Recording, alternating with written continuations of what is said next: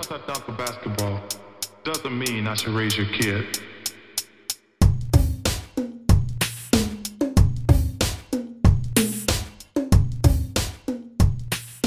Hello, and welcome back to Dear Adam Silver. You know, I'm not really sure where to start today um, because mostly everything just feels wrong and uncomfortable with how sort of day to day life is playing out.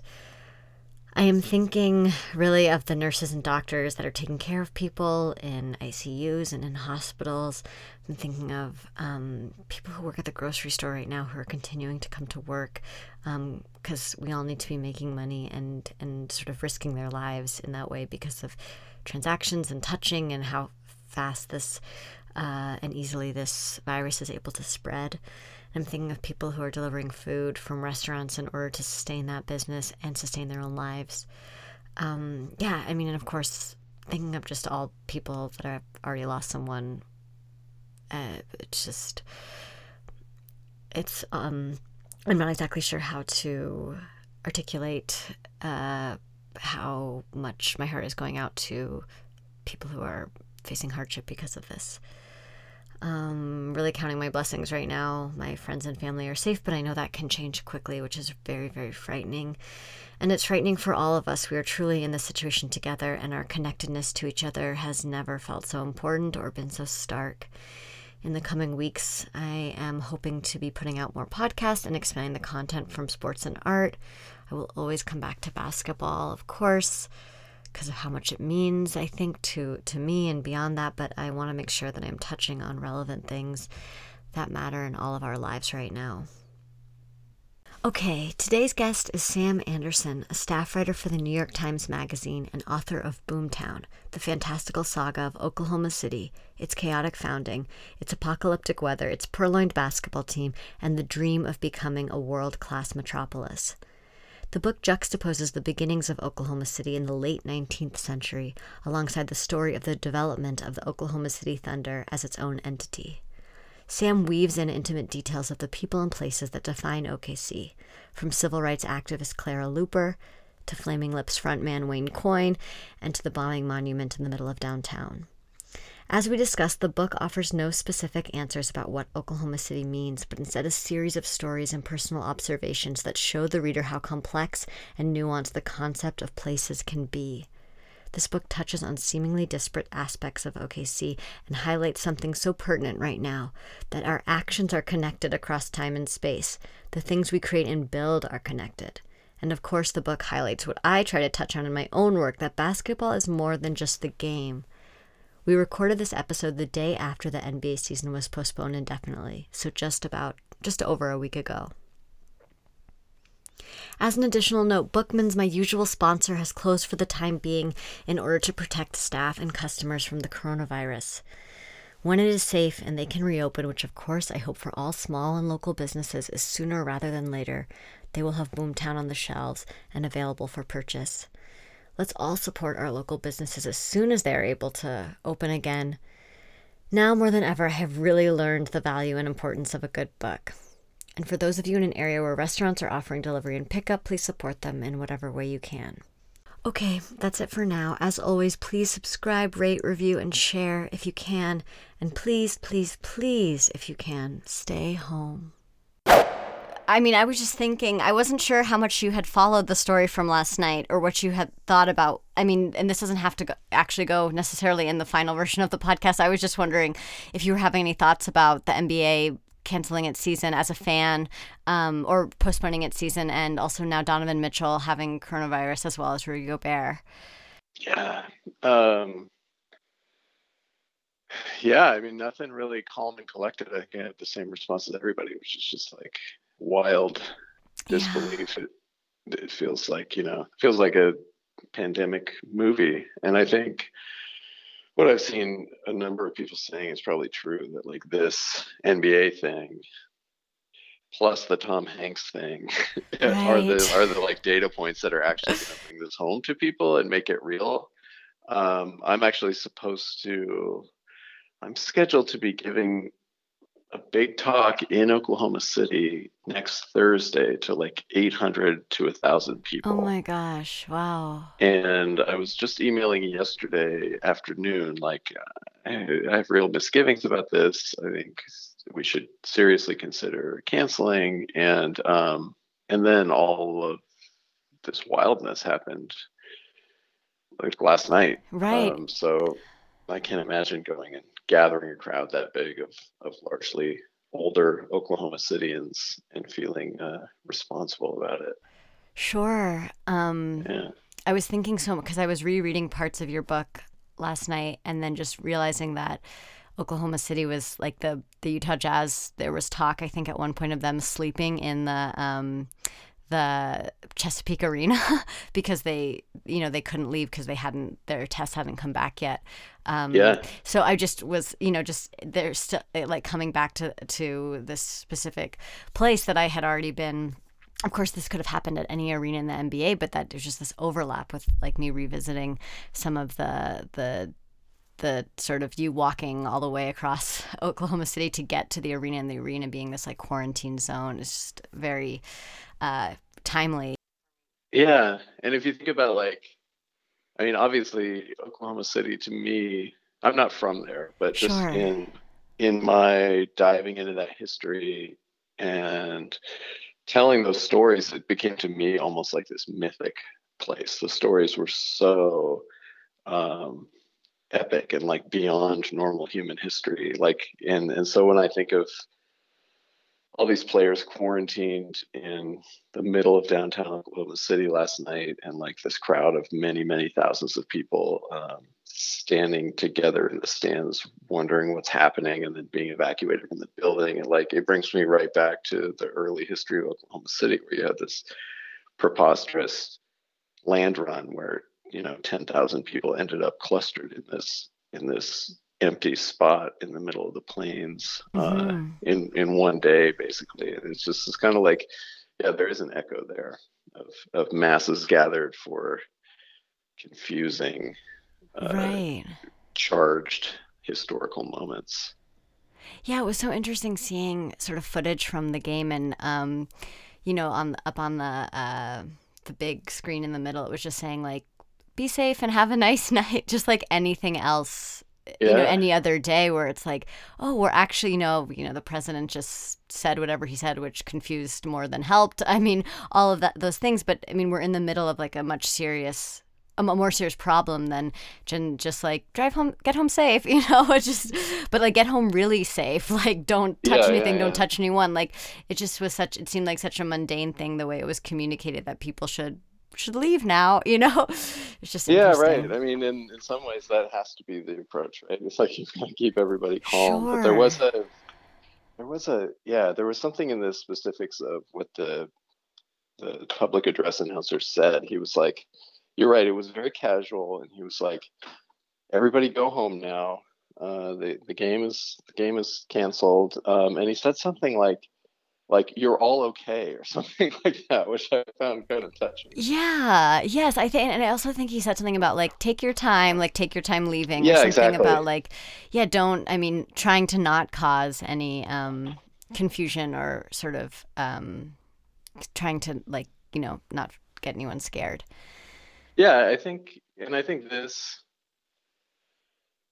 this gets to the heart of like what the book is about and what sort of American society is about, which is like trying to find a human way to to manage gigantic groups of people, to manage the collective, like to find the right balance between the individual and the collective, right? Like don't be the one who goes running out of the arena panicked because that has consequences on this larger group that you're part of tonight. Uh, so for me, that's what was exciting about Oklahoma City right from the start. And it started with the basketball team. Sure. And I've always been interested in, in basketball as a game that like really focuses on and dramatizes that tension between individual interests and the, the larger interests of the group. And so that was the preoccupation I came in with. And then I just found it echoed everywhere in Oklahoma history. And so I think last night, yeah, it was another perfect example of that dynamic.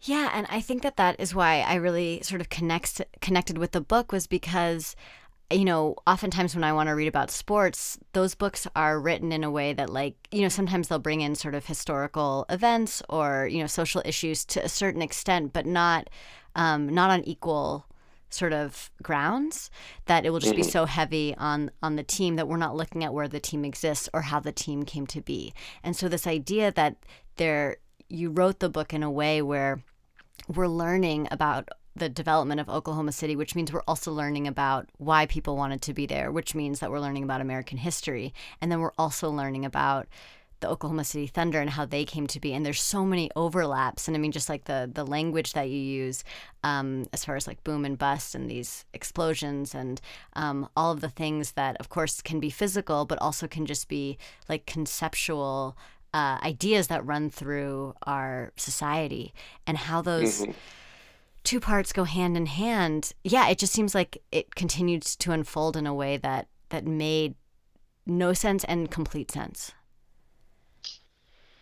Yeah, well, yeah, thanks. That's what I was trying to do with the book was was I mean, I guess my basic approach um, is that everything we ever talk about, everything we ever do and think about me sitting here talking to my headphone microphones with you on a podcast, um, us looking at Twitter, uh, professional athletes playing basketball games, city council members having a meeting to talk about some really boring ordinance. Like it's all, um, this sounds really dopey, but like it's all human experience and it's all and therefore it all exists on the same plane and mm-hmm. so we don't need to like there aren't these hard borders between what happens on a basketball court and what happens at like the metropolitan opera house yes. or um or anything else or on a tv show or, or a tv set or um you know so i feel like it's all contiguous and it's all intermingling and um, the same kinds of dramas exist at all those different levels and in all those different places. And it's all just humans being humans which is the most interesting thing uh, that we have yet discovered.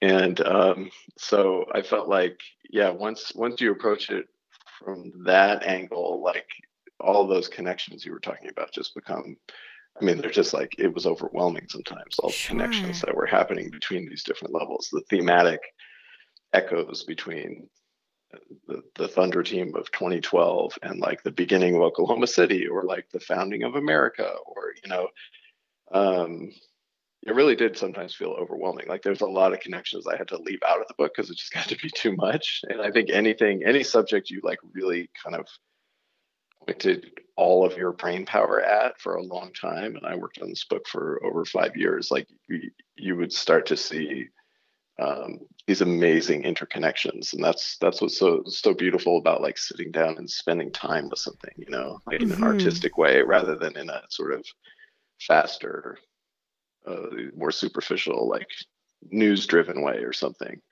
you know as you, you start to see the the depth of those connections and the richness of um, what's the oh the rhizome. That's what i'm thinking about. Mm-hmm. that concept of like the rhizome like all these intense network of interconnections underground that communicate with each other. Like sure. that's where the real artistic beauty of a of a subject comes from. And oklahoma city was just like unbelievably rich in terms of that. And in the beginning of the book you talk about how you felt something when you were first flying into Oklahoma City. There was something sort of like I think you call it a needle. There was this inner mm-hmm. needle, um, you know, your intuition, whatever it was, that made you feel that was like vibrating. That made you feel like something's here. Maybe is is what I was understanding. Like something's here mm-hmm. for me, or I, this is where I'm supposed to be at right now. You know, whatever it is. And I was just wondering if you could talk a little bit more about that experience, and then also, I mean that you maybe weren't expecting to have such a relationship with with Oklahoma City um, until you until you you know arrived. Mm-hmm. Well, that's for sure. Yeah, like I said, I'm not from Oklahoma City. I'm from the West Coast, from Oregon and California, and I've lived in New York for almost 20 years now. And um, so I had no meaningful connection to Oklahoma City. It was just a place out there, which mm-hmm. I think is a near universal perception of Oklahoma City sure. for people who aren't from there. Um, and so yeah, I got I got sent out there to write about this crazy basketball team and why this relatively small American city had a professional basketball team and and I started reading a history of the of the place on the airplane out and yeah immediately I started having like these feelings that you were mentioning and the the image I got was which I write about in the book was essentially it's like it's like you're looking at your dashboard and you're seeing how the systems are running in your car or your spaceship or whatever and there was this needle and this new little instrument that I'd never actually noticed moving before. And suddenly it was going crazy about Oklahoma City. And um, I mean, just, well, you're an artist. I, I guess maybe it's pretentious, but I think of myself writer writer wise as more of an artist than a than a journalist. I come from you know I studied literature in college. I wanted to be like a writer of books and essays and and not a quote unquote journalist, but someone who who wrote artistically uh, in longer forms in magazines and books and things. And and I'd been waiting my whole magazine career for a subject to make me feel like that. Sure. Uh, and it hadn't come, and I'd written you know many pretty long stories, in-depth stories, and they just never demanded that I write a whole book about them. So Oklahoma City was the first time I had that feeling, and I was shocked, and I found it kind of um, it was kind of funny that it was that place that was making me have it, which I found actually really exciting and appealing too. Because as you know, as an artist, like I mean, part of what art does is it is it focuses people on aspects of human experience that they might otherwise rush by or not even consider worth paying any kind of attention to. And art can focus them on that and show them this incredible richness inside of that. And so that was exciting to me the idea of doing that with this relatively small city that most people don't care about and being like actually this is like the uh, this is sort of like the big bang of human experience here in Oklahoma City. Like, if you understand this place, you will understand American history. You'll understand like human interaction at large. It was like it just felt like this cosmic place. And I loved the idea of writing a portrait of this overlooked place that made people feel like it was sort of the most most important place in the universe. So that was that was my ambition there. Yeah, it does. It does. Um, and I think that part of how, how you wrote it, where you're going back and forth between talking about things that happened, you know, 120 years ago, and then talking about things that are happening sort of as you're there, um, or that's the way it feels. It kind of gives you that sense of there is always something crazy happening here, like that there yeah. is this this place is filled with like big decisions and and sort of taking a lot of action and you know like build it up, knock it down, like uh, in so many different ways that is expressed mm-hmm. through the city and um, through the team, even with, you know, the trade of James Harden, like as this monumental sort of his, like what has become like this historical decision in um, basketball, you know, history. Of course, historical history. You know, I'm using the same word, but this idea that like, um, yeah, that it's just it seems so chock full of just things all the time, and this, and I think also because you um, you talk about the Oklahoma City bombing later on in the book. I think as a reader, when I, I was thinking like, when is that going to come? Like the whole time, there's this anticipation of like the this event that what I associated with Oklahoma City for mm-hmm. a long time, like growing up before I had visited, before I knew anything about it. That was the thing I knew about it. Um, right. And so there's this idea of like, when will this happen? And knowing that it's coming and, and being unsure of how it will be delivered to us yeah. through the book. Yeah, that that was. Uh, I mean, I had the same experience as you. I remember the bombing. I was at I was in high school at the time, and um, and that's what people tend to know about Oklahoma City. And so I knew I would have to get there and tell that story, of course, and I knew I would have to try to do it in a particularly powerful way. Um, but I also felt a little bit, I guess I felt contradictory emotions about the bombing, just in terms of constructing this big giant narrative. On one hand, I felt like um, uh, a little bullied by that, um, by its presence, mm-hmm. because that mm-hmm. what people knew about Oklahoma City. So when people heard I was writing this book, they assumed I was writing about the bombing.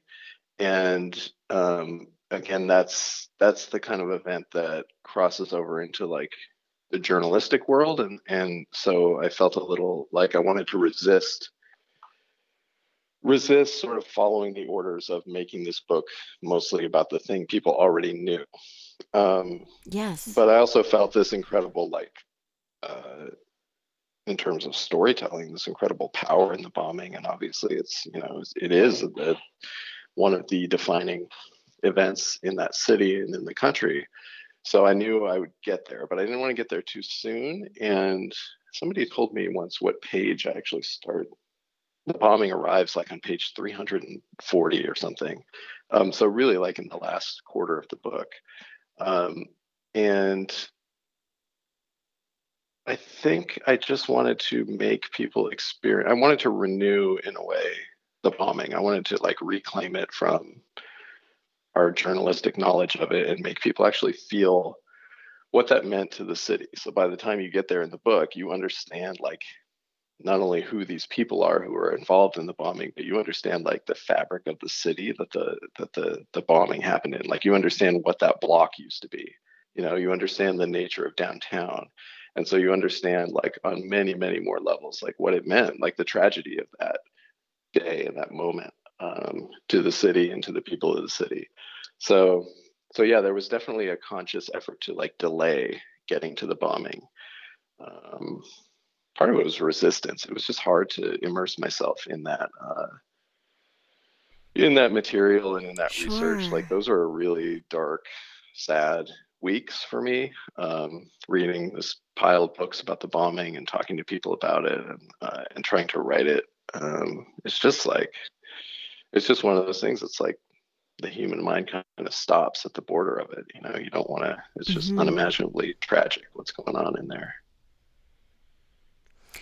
And I think like throughout sort of throughout the rest of the book before you actually get to focusing on that event, there you you know you are discussing the memorial you know so it's there mm-hmm. like we know we know it happens like we talk about you talk about how sam presti uh, has every player that joins the oklahoma city thunder that's like the first place they go um, yeah. is the memorial um, and uh, so like there it, yeah i think that it's like woven in there it's just it's um it there is this power in like building up to this event especially when we're talking about all these other ways that you know other buildings that that the government the local government of Oklahoma City like chose to uh get rid of they like imploded these buildings in order to to start over and to build you know have the downtown revitalized in some way um yeah and so then urban like renewal yeah. yes urban renewal so then leading up to the discussion of the um of the actual bombing. It's like we have all this other knowledge that many of us didn't know about the history of Oklahoma City, like with explosions, with bombings, with the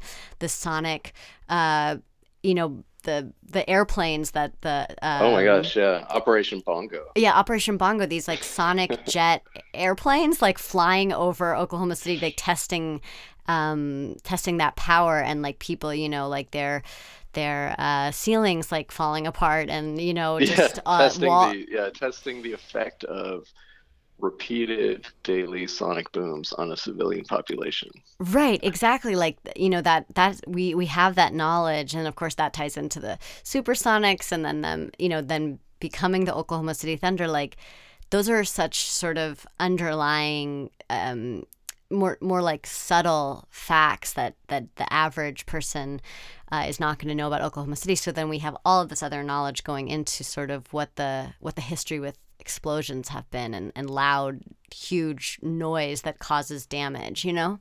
Yeah yeah yeah. Um and I also think this idea of approaching the story of Timothy McVeigh through another sports team, through the Buffalo Bills, that he was this Buffalo Bills fan who had been disappointed over and over again and had had this um, already had like this uh, sort of hard life and then had put a lot of hope into his his sports team that that that he was a fan of and been disappointed. And that then opens the door. For me at least it made me think that this the way that you've approached talking about Oklahoma City in relationship to uh, the Thunder could also that same lens could be applied to another like these stories of sports teams and how they're interwoven with our our lives and the places that we live. It's all over the place Oh yeah, for sure, for sure. Um, yeah, and again, I mean, I don't know why I keep thinking of like the Metropolitan Opera House, but you, you could probably come up with some similar dramas based on people's allegiance to that place and like the emotions sure. they feel watching, you know, sitting through like a six-hour Wagner opera or whatever, and and like the comings and goings of conductors and scandals, and I mean, it's just again anything where humans kind of congregate and have these deep allegiances and emotional attachments. And um, there's just there's just infinite stories. But yeah sports is a particularly colorful and available way to see that. Um, you know i mean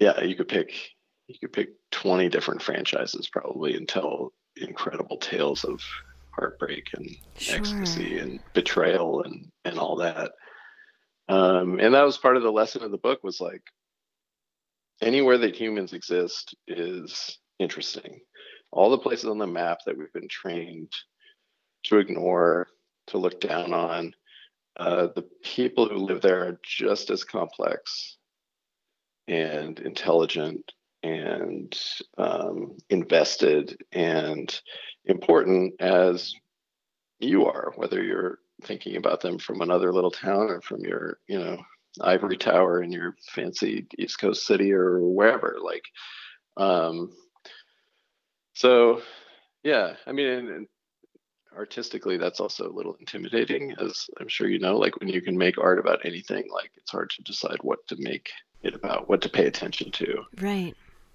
it's hard to choose. That was why it was so valuable to me that Oklahoma City just kind of grabbed me. It's like, oh, I have to do this now, and I'll do it for the next five years. Yes. And yeah. so that kind of leads into a question I have about sort of the responsibility. I mean, I think whenever you're making, you know, work about almost anything, you have kind of a responsibility towards that thing in a way to, you know, like you're saying, like put in the time, put in the care. Yeah. And did you have any feelings about, I'm not from here. How do I sort of go all in and follow this sort of intuition that I have that this this this is being uh, presented to me, but also that you know I'm telling the story of this place that I just you know um, have recently started to have a relationship with. In the grand scheme mm-hmm. of you know your your life, like um, that that you you found this like later on. Yep. Um, yeah. Yeah, for sure. I mean, yeah, you're you. I was very conscious of not being from there, of not sure, being yes, an expert in that way on there, and not having the same. I mean, it's not possible for me to have the relationship to that place that people who have grown up there have. Um, and I think in some ways that's liberating uh, because you can do the the kind of anthropological approach. Mm-hmm you know you have there's nothing that you take for granted really. You don't know anything. You're learning from scratch. You're learning how one neighborhood uh, stitches together with the neighborhoods around it. Um, you're learning the history from scratch. And i had a lot of people tell me during the reporting process like they really thought it took an outsider to tell the story fully and properly which i appreciated which yeah. kind of gave me some confidence um, and I think also just being conscious of my deficit in not being a native also probably made me work harder in in trying to fill in all these gaps and made me just a little bit more maniacally determined to to learn as much as I could and to see as much of the city as I could. And and so it was good in that way. Um, and also I mean I think the ultimate thing was again it just came from a place of like what felt to me like deep authenticity, my mm-hmm. interest in that place. And so that was kind of the ultimate antidote to me for anyone who might say, well, you don't know what you're talking about. You're not from here. I was just like, well, I don't really have a choice. Sure. This place speaks to me. uh, my interest in it is so deep. My, you know, I, I came to really, I would say, love the place deeply. Um, and so, I mean, what am I supposed to do? Go away and not, and not Right. fulfill the mission? I couldn't do that. So, so I was kind of stuck with it. I love this idea that the less that you know, the more that you can know, in a sense, as far as from like a research perspective, the, the more hunger Oh, you might have to learn. And really admitting, um, and I mean, I don't know what process you went through at the beginning, but just being like, oh, I don't know anything and I want to know everything, you know? And so just like Yeah, going down every rabbit hole possible to figure out what this place means. Yeah, and I, it's almost a universal response now that I talk to people, and they're like like natives of Oklahoma City, and they're like, "You know more about this place than I do." And I, as I thought about it, I was like, "Well, I mean, I should." Like, it's not a normal relationship to have with a place. Sure. I certainly do not have this relationship with the town I live in, uh, north of New York City, or the town I grew up in in Oregon. Like, I don't have this relationship with any other place. It's completely like artificial and like built uh you know block by block. Um so yeah i think there's something to be said for coming in as an outsider as a blank slate and then just kind of filling in the canvas as much as you can And I think that when you're from somewhere, um, whether it's where you grew up or where you live later on or whichever, it's it's so much harder to get that sort of um, same level of drive towards learning about that place when it is, you know, you take it for granted, like, oh, I'll go to the museum, the historical museum, the local historical museum some other time, or I'll do this some Yeah. other time. Whereas when you're in a new place and you're a visitor, it's like, I gotta get all this info. oh my gosh yeah every single trip was like so jam packed like from dawn to not even dusk like dawn to like four in the morning Right? Yeah, Wayne Um, Coyne, uh, porn. yeah. Yeah. yeah, Um, you just get one of those texts from Wayne at three in the morning, like, "Hey, we're over at this house. Come meet us," and you just have to go. My wife said one of the things she loved about my work on this project was like, no matter what, I just said yes. If it was related to Oklahoma City, I just said yes. I'm not a guy who gets out of bed at three in the morning to go to a house party, but if Wayne Sure. Coyne asks me to go in Oklahoma City, then my automatic answer is yes.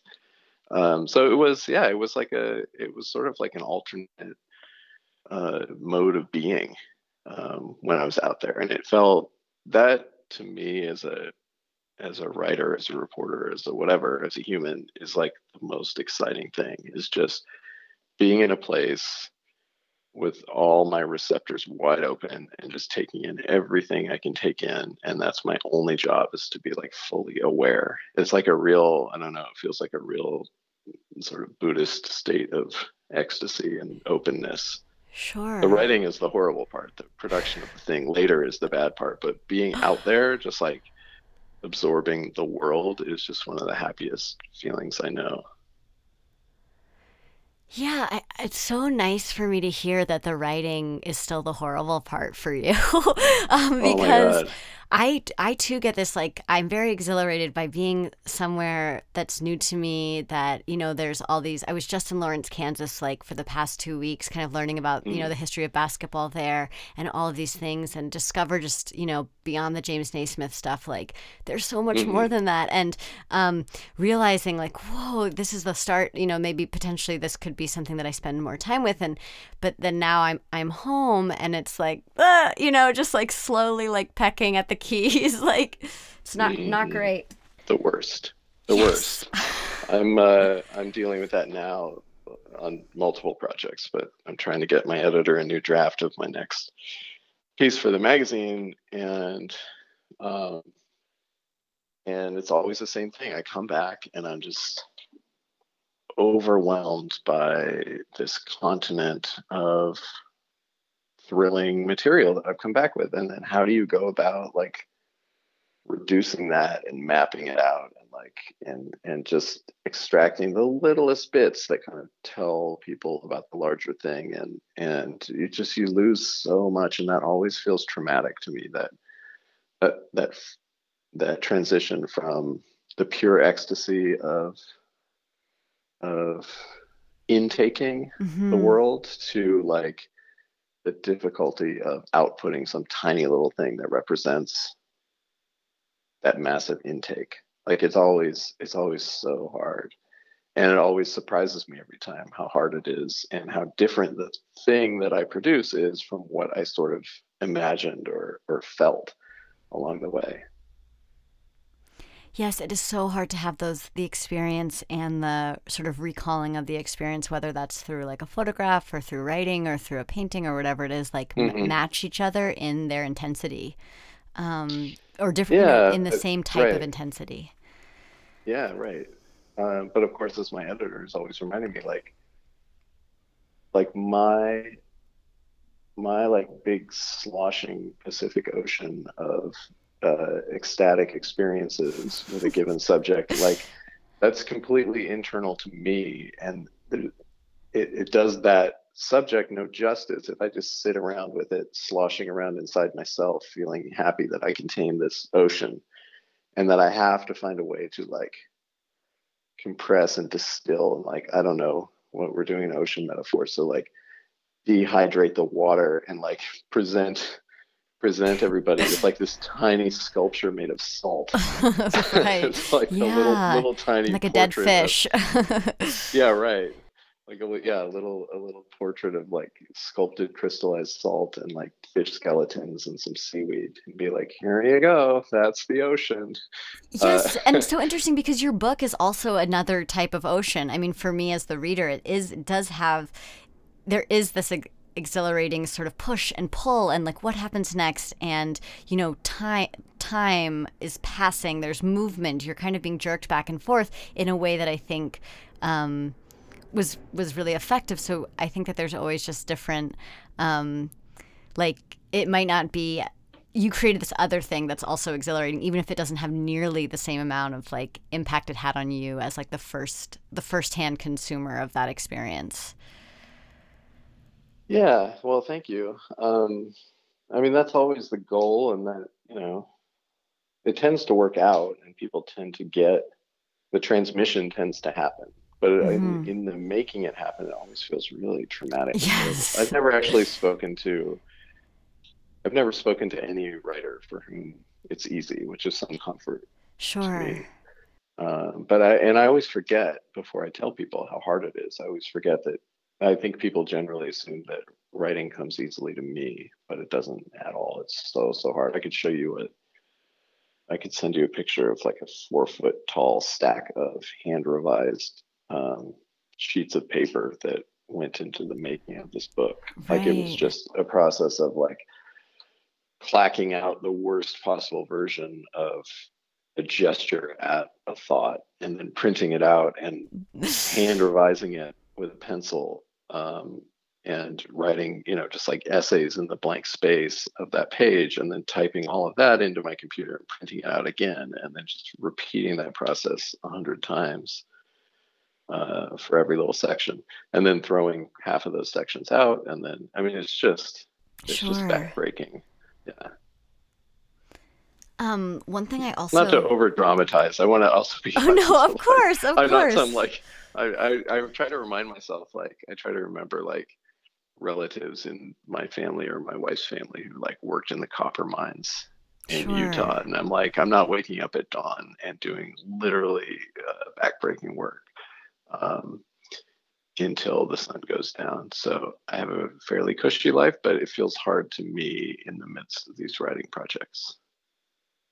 Definitely. Um, a labor of love, but also, um, I mean, there's nothing more painful for me than, like, uh, I mean, in not to be totally extreme, but like listening to my podcast when I have to edit them and hearing my own voice um, oh, yeah, and things like that. Too. Like, you know, sort of reading over um, things that you've written for the millionth time or whatever it is and just like being exhausted by the sound of your own voice.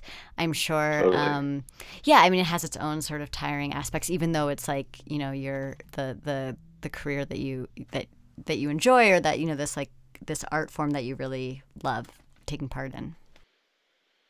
Yeah it's hard to yeah it's hard i think it's hard for everybody to keep that larger perspective of like i'm actually you know i'm i'm enjoying myself and i'm sure. lucky in all these ways. And you get so wrapped up in your little obsessive dramas and labors. Yeah but definitely in the middle of a book, there were times when I felt I was in the middle of that book. There were times I felt I was kind of losing it.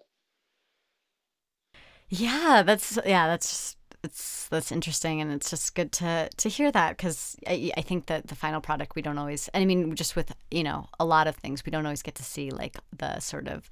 Um, the trouble that might have been like or the things that had to be like faced in order to to get to this end result yeah yeah i try to write in a way too i think my style is like um it, it I try to be like hyper engaging and like almost colloquial in certain ways and like like we're just I'm just like having a nice chat with you and telling you some crazy stories I've uncovered. Um, yeah. and so sometimes I often get people saying like it just seems like it just pours right out of you. And it's really the opposite of that. I think I am able to create that effect actually. I've often thought I think I'm able to write like that because it's so hard for me uh, because every single word comes under scrutiny 700 times and every sure. single phrase and the the rhythms of the phrases and like and so the end product because it's been put together with like I don't know putting like it's like a giant stack of like uh, rice grains that I put together with chopsticks with my left hand. Yeah. oh, gosh, it's all yeah, it's yeah. all like yeah, it's all it's all like very um it's so deliberately put together that it feels easy, but doesn't come together that way. Yeah. yeah, I um so one one of the parts of the book that I felt most strongly about was when you you choose on the day of the anniversary of the um, land run. So this was like this was in 2012, if I'm correct, the anniversary of the land run that happened in 1889.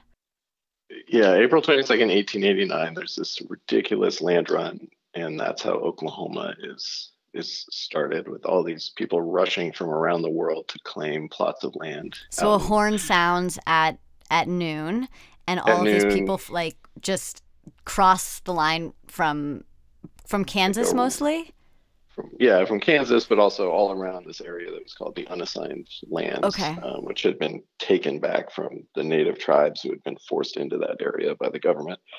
So all these white settlers come charging through the prairie on their wagons and on their horses and it's just like the most chaotic thing you can imagine wagons are just busting apart on the rough prairie they're not designed for this people you know horses are dying of exhaustion people are accidentally shooting each other like it's insanity. And somehow at the end of the day, you have this city of 10,000 people just packed side by side. Mm-hmm. And then when the dust clears and the sun comes up the next morning, they have to figure out a way to make that a functional city. So that's like the that's that's the origin story of Oklahoma and, and, Oklahoma City. It's just nuts bananas, the worst idea in the history of the world. And, but it happened, and they had to make it work. And um, so that that has a very big presence in Oklahoma City still. People still kind of celebrate the anniversary of this day on April 22nd. Uh, kids for generations, they're starting to stop this now, but kids, school kids would recreate the land run out on the playground on April 22nd. Mm-hmm. And uh, so I was there one year, it was 2013 actually. And um, I was there on April 22nd. And I was like, well, I have to do something to commemorate this. I mean, I've been so immersed in this history and telling this story. I was like, what can I do? Should I try to go to an elementary school and like and like watch the kids do this reenactment? But I couldn't make that happen. So kind of impulsively that day at the last minute, I drove, I decided to drive out in my rental car to what would have been the border of the unassigned lands where people would have been lined up mm-hmm. uh, near this ranch. And I decided to park my car and just walk the route back to Oklahoma City to sort of put my body through that space and see what that historical route looked like now, all those mm-hmm. years later.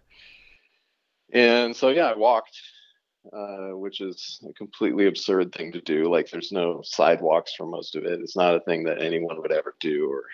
Or, um, but I did it because it was for the book, and I said yes to everything about Oklahoma City, even the dumb ideas. And uh, so I walked. Ended up walking 20 miles. I walked from from that point all the way back into the city and downtown to Chesapeake Energy Arena where the Thunder play. And it was like this sort of wild hallucinatory experience. And I got extremely sunburned because I hadn't really prepared. And yeah, the blisters.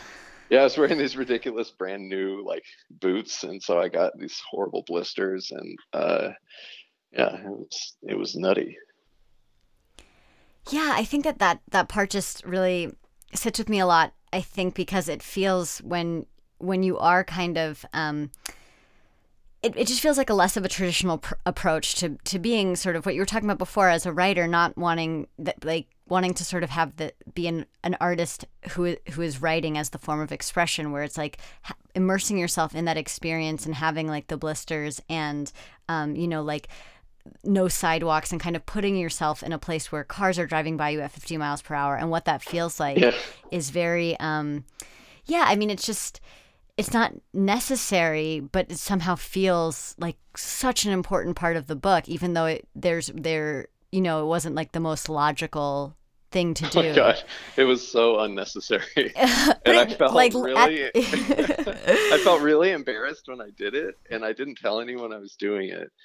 And I honestly thought I might not even use this in the book because it seems so dumb and excessive to me. Mm. Uh, but it it's absolutely one of my favorite parts of the book and i've heard yeah from many people that it's their favorite part of the book uh, because again because it's just i mean that's the epitome of right something you would never do if you lived in a place and had a normal life but mm-hmm. i was mm-hmm. there approaching it from this anthropological perspective where i was like well what else can i do that would be conceptually interesting that no one would ever do and that's what i came up with and walking is such a sort of fraught thing, I feel like at at this point within cities that are built just for cars, like almost exclusively yep. for cars. It's like um, I I felt uh, I lived in Baton Rouge for a while, and I felt that walking there, I just always got the weirdest looks. You know, people would pull oh, over. Oh, yeah. I just, I it, it was like I was asking for attention by choosing to walk mm-hmm. rather than drive somewhere. And I mean, you're talking about this when you're, you know, I mean, you're like crossing highways and stuff. It sounds like, but that people are shouting at you. You know, it's just like mm-hmm. you're getting all this kind of feedback just because you're choosing to walk. And I think that that just also speaks to like our current sort of in a lot of cities like the current perspective on like what is the right behavior and how we treat these oh, spaces. totally. Totally. And and oklahoma city is kind of like um, ground zero of that kind of urban design kind of mm-hmm. aggressively anti-walking urban design. A lot of that had to do with i think the the the center of the oil and gas industry is there. And so people sure. love their cars and you know this massive um, yeah sprawl suburban sprawl which which which they did like no other city in history and then also urban renewal the gutting of the downtown and like and and retrofitting it to be a place for cars rather than people.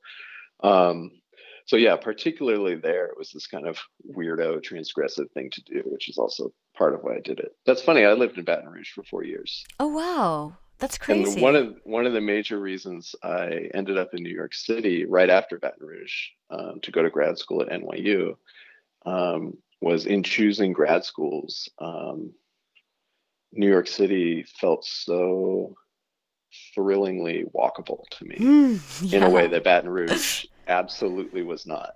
And so, and I, I, and I think because of my Baton Rouge experience, I realized how much I valued walking in yeah. like an urban space. Uh, and so that's how I ended up in New York City. Well, I did the opposite. I moved from New York City to Baton Rouge. and oh. then I said to myself, I'm going to be a New Yorker in Baton Rouge. Like, I'm not getting a car. I'm not adjusting at all. Okay. I'm just going to do oh my, my normal thing. Um, which I mean, you know, I'm really glad I met my boyfriend who had a car at some point in that experience. But, like, yeah, I mean, I just, I think noticing those differences. Um, I, I mean, and, and real, I mean, as soon as I, I mean, after a while, I was like, wow, I really miss feeling freedom and walking and feeling like it's an, it's a, it's a perfectly normal thing to do. Um, it's pretty essentially human. I mean, yeah. we are like bipedal animals uh, who are designed to walk around on these little, you know, flesh sticks that we sure. have on the bottom of our body. And yeah, so there's something, um, I don't know, there's something like I mean, literally grounding and like normalizing and human about walking, even through these spaces that are designed for you not to walk. And you see more, uh, you learn more, you notice more things. I mean, it makes you feel closer to whichever place you're you're walking through. Oh heck and, yeah! I mean, yeah. Talk about radical receptivity. Like on that walk, on that 20 mile walk, it took me like six hours or something crazy. Um, I was just all, all my job was to do was to move my legs and put my body through the space and notice everything that I noticed. And so I was constantly making little notes. I was taking pictures with my phone. I was making, um, I had my voice recorder and was making voice notes. I was just like, there's one point in that um, section of the book where I just like tally the roadside garbage. And it's just like, it's just sort of like the poetry of being out in the world. And if I had done the same trip in a car, it would have taken me 15 minutes and I wouldn't have seen, you know, I would have seen 0.03% of what I saw. Right. Yeah. And, and I think that um, this goes to this sort of important point, I think that I, moves throughout the book where I feel like you are you are observing so much like throughout the book you're you're kind of just like you're just this like receiving all of these things constantly. And sometimes there is um, a judgment made about a certain situation that happens or a certain feeling you had or an interaction that took place and you have an opinion about that. But a lot of it is just no just noticing just like taking note of this place that's around you. So by the end of the book it doesn't feel like i don't know exactly oh now i feel this way about oklahoma city because I don't think that there's this one judgment that's been rendered. It's more of like it is this highly complex center of a lot of different things that all overlap. Mm-hmm. Yeah. Um, yeah, it's not a book with a, a thesis that can be sort of excerpted. I mean, maybe so, but the thesis is about human complexity and and like the tensions involved in collections of human beings trying to help each other out or not help each other out or like that. Again like we talked about that tension that to me is the defining tension of basketball that like finding that balance between the individual self-interest and the collective good. Um, and so that's what i was looking for as i moved through that world. Uh, but yeah you, you, try to do it with uh, kind of generous openness and just humaneness. And yeah, you're not going around making judgments and throwing out one liners, hopefully. Um, you're like trying to honor all the people who have ever moved through that space. Uh, and so I would hope the, the reader would leave the book with a kind of awe at human complexity and the richness of experience anywhere on the planet, you know, which includes where you are right now and the people around you and the people you'll see today, even if it's in the most um, unpromising context or, you know, you can sort of sit in the doctor's waiting room and look around and there's just like novels to be written sure. about the people around you and about the history of how these nurses got behind these computer terminals and like uh, so yeah i would hope people would would leave the book feeling like um, I don't know, glowingly human and not just leave with like some kind of thesis about a place in middle America. I had it was funny when I was pitching the book to publishers, there were some publishers who were like, ooh, maybe this will be a um, maybe the hook here can be like as climate change advances and our coastal cities uh, mm. become less habitable, the answer lies here in the center of the country. And I was just like, goodbye. Yeah. Going to take right. another publishing meeting. Um, yeah. Yeah. I mean, yeah, that's that's interesting. Just perspective, and also like what agenda you want to push forward about a place. I mean, when I finished this book, I was like, God, I've got to go back to Oklahoma City because it just like I want to rethink the things that I made judgments about. You know, that I thought I thought I understood, and now I'm like, I want to go back and like re-understand. So um, That's awesome. And like, you know, that this first initial question you kind of open the book with is it possible to control an explosion? And like the yeah. last part of the book where you end with Russell Westbrook signing his new contract in Oklahoma City on Kevin Durant's birthday. yeah. I don't know how those things I mean I know I know how those things are tied together and it's what you're talking about with these like sort of um the the sort of details of all of our lives informing every decision that we make whether it's like personal or whether it's like you know for the for the community or whatever it is. Um but these this idea of like the, the word explosion meaning a lot of different things. And of course like kd leaving as, Mhm. as my uh, relationship with my boyfriend can attest to, I'm a Golden State fan. He's you know Thunder fan. Um, KD Ew. leaving the Thunder was was an explosion of some kind, and then of course there's little explosions that come from that, and and little responses. So Yeah. yeah, I just those bookends are are really interesting. hmm Yeah. Yeah. I still like that question. Is it possible to control an explosion? What is your answer? Oh, um, I mean, I came up with the question. I don't think I should be. I just- I think it should have to be the person who comes up with the answer. Sure, more well. questions. Yeah. Yeah, I think it's a cool questions. question to ask. I don't have the answer to it. I mean, the answer has to be like something dumb, like yes and no. Sure. Uh, But in fact, the answer is the whole book, which is like far from a yes or no, you know? So I, I love Yeah. that, that even though it is a yes or no question, like the answer is the book, which is then whatever else comes out, uh, you know, people's responses and things like that to reading. yeah, yeah, yeah. I'm super proud of the book, and I'm really happy with how it came out. I worked harder on it than I've ever worked on anything in my life.